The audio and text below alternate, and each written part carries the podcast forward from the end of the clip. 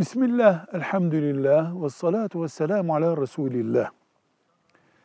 Peygamber Efendimizin hayatından bir bölüm olan Medine bölümü konuşulurken münafık kavramı da kullanılır.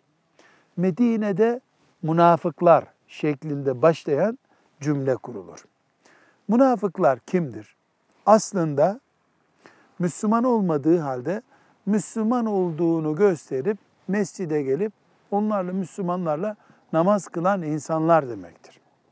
Peygamber Efendimiz sallallahu aleyhi ve sellem Medine'ye geldiğinde orada kabileler vardı, müşrikler vardı, Yahudiler vardı. Yahudiler dinleri üzere kaldılar.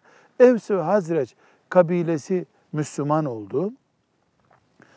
Müşriklerden Müslüman olmayanlar biz Müslüman olmak istemiyoruz demekten çekindiler. Kamusal bir dönüşüm, Müslümanlığa geçiş oluştuğu için Müslüman olmuş gibi göründüler. Aslında Medine'nin eski müşriklerinden oluşuyorlardı. Medine'nin eski müşriklerine münafıklar diyoruz. Velhamdülillahi Rabbil Alemin.